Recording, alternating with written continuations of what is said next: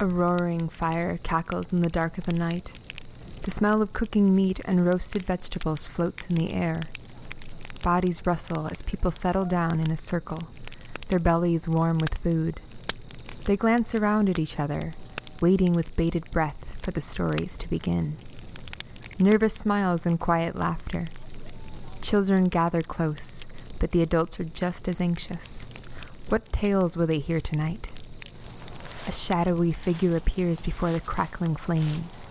The shape of an old woman forms, her back bent with age. But as she looks around the circle with a piercing gaze, wisdom fills her eyes.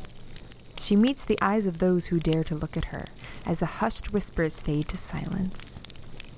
The elder calls out, "Who will come before the fire? What story do you offer?" A young man stands and answers, "It is I, the thief.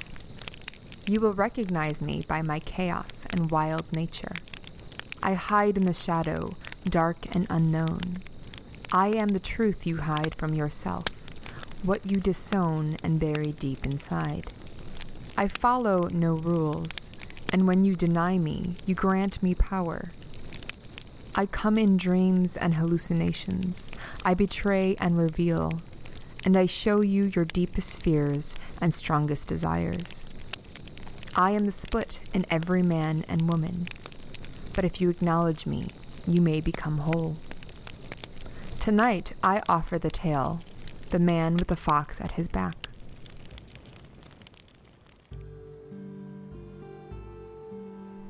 The boy fled from the angry men into the forest.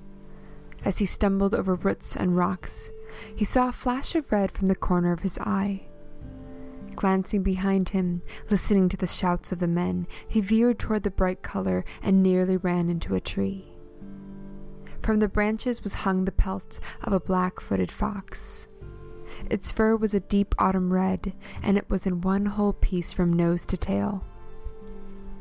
With the sound of footsteps in his ears, the boy snatched the fox pelt and quickly slipped it on.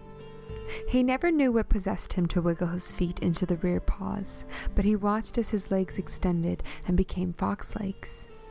As he ran, the fox head banged along atop his head, flapping from side to side. But the further the boy ran, the less it flopped and seemed to lay flat against his head. The boy felt tendrils of fur creeping down his face, trying to cement the fox head to his own skull. Suddenly, a dark figure leapt from the shadows and snatched the boy in the fox hide. The boy let out a yelp and came face to face with an old woman. She had the look of the forest about her, with her hair tangled in knots and round up with tree twigs. Her eyes were glazed milky white, but she stared at him sure enough. Reaching out a gnarled hand, she yanked back the fox head from the boy's scalp, which had crept down to his eyes. "Beware the pelt, boy. There's danger within."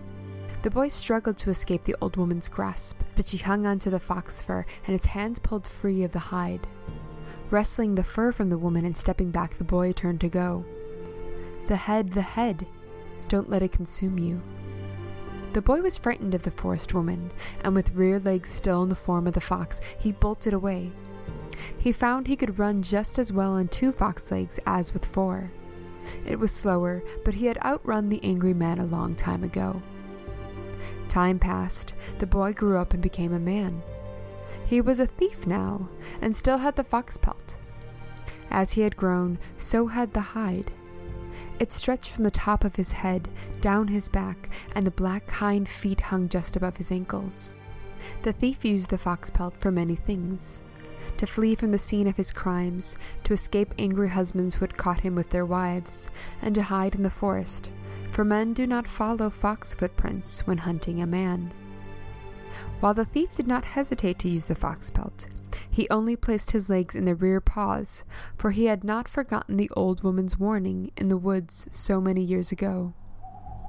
Since that day, he had been wary of the head with its long teeth and black-tipped ears. He had even stolen a gold pin to fasten the fur around his neck and to hold the fox head back while he ran in its coat.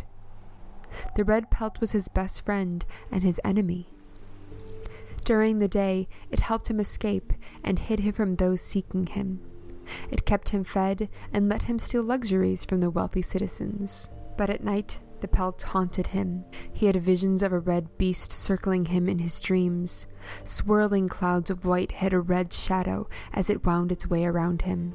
When the beast was right in front of his face, the clouds would part to show glowing eyes and flashing teeth. The thief would wake in a cold sweat and find the fox head staring straight at him. The eyes were no longer there, just empty fur holes, but still the thief could feel them boring into him. Too afraid to approach the pelt to cover it, the thief would turn on his side, put his back to the pelt, and try to sleep. One day, while stealing some silver candlesticks, the thief was caught in the act by a nosy neighbor.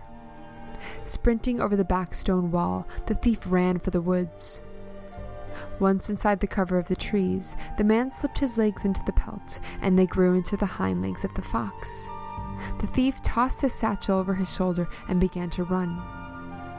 But the candlesticks had knocked into his golden pin, and one side of the head plunged over the man's face.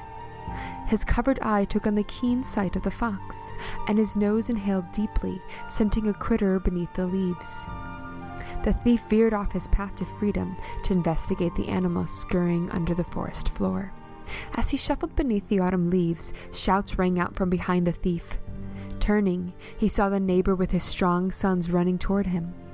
Startled out of his hunting state, the thief used his hand to slap the fox head from his face. His vision returned to normal, and his nose no longer scented the small forest creature. But the neighbor's sons were fast and reached the thief too soon. One grabbed him, and the other attacked him with a silver blade. The sharp edge slid across the thief's arm, opening a gash. The thief knew if they captured him, he would hang in the village square. The thief swung his sack full of heavy candlesticks at the sun and sent them sprawling on the ground. Holding his wounded arm and clutching the gold pin in place, he ran home. Terrified by the experience of the fox head slipping over his face and causing him to nearly be caught and hung, the thief decided he was done with the fox pelt. It was too dangerous. He trekked into the forest near the mountains and buried the red pelt. He returned home, satisfied that the fox pelt would trouble him no longer, neither in life nor in dreams. But when he woke the next morning, the fox pelt hung from the hook on the back of his door, staring at him. The thief had no idea how the pelt had returned, but he swore off using it. For three days, he did not use the pelt, and tried to continue life on his own. Unable to steal, he found work at a smithy, but the work was hard and exhausting. Tired of sweating to feed himself, the thief slipped the fox hide back on, for life was easier with it. He reassured himself that he would just be more careful, and never let the fox head fall over his eyes. The thief's dreams were once more filled with white clouds and red shadows. And during the day, the thief could not forget how perfect his sight had been when he looked through the fox's eyes. But he shuddered at the idea of what would happen if he wore the pelt from foot to head. The thief then came up with an idea. He would simply wear only one part at a time. If he wished to see and smell as a fox, he would wear the head. If he wished to run far and fast as a fox, he would wear the legs. This way, the fox would never have a complete hold on him. While the thief was sure of his solution, he was very afraid of the headpiece, for when he wore it, it filled his head with strange thoughts and echoes. Sometimes he found it hard to remember what he was looking for once he placed it over his head. Other times, his concentration was so intense and foreign that when he removed the hide from himself, he felt lost. And he couldn't help but hear the faint whisper of the old woman who had warned him in the forest so many years ago. Then came the day when the thief was fleeing a farmer whom he had stolen a gold dagger from. He slipped his feet into all four of the fox's paws to escape, but as he ran, the golden pin that held the fox's head back ripped free. Instantly, the fox's sharp teeth wrestled down onto the man's neck. The thief panicked, trying to wrench the teeth away, blood streaming down his face. But the fox's legs would not stop running, and the jaws would not let go. The thief zigzagged in a crazy pattern through the woods as the teeth attacked him, and he fought to keep the fox head at bay. Pulling and straining with wet, red hands at the fox's jaws, the thief finally got the teeth to let go of his neck. But they released his neck only to fall completely onto his head. Now, the thief's body was entirely encased in the fox's red hide. He tried to claw at his face with his paws, tried to scratch away the fur from his body, but his body was no longer his to control. The fox had taken over the thief's body, with the thief's soul trapped within. He was at the mercy of the fox who had waited so many years to consume him. The black-footed fox turned its body to the woods and padded deep inside. Now the village was warned of a fox with a gold pin at his throat.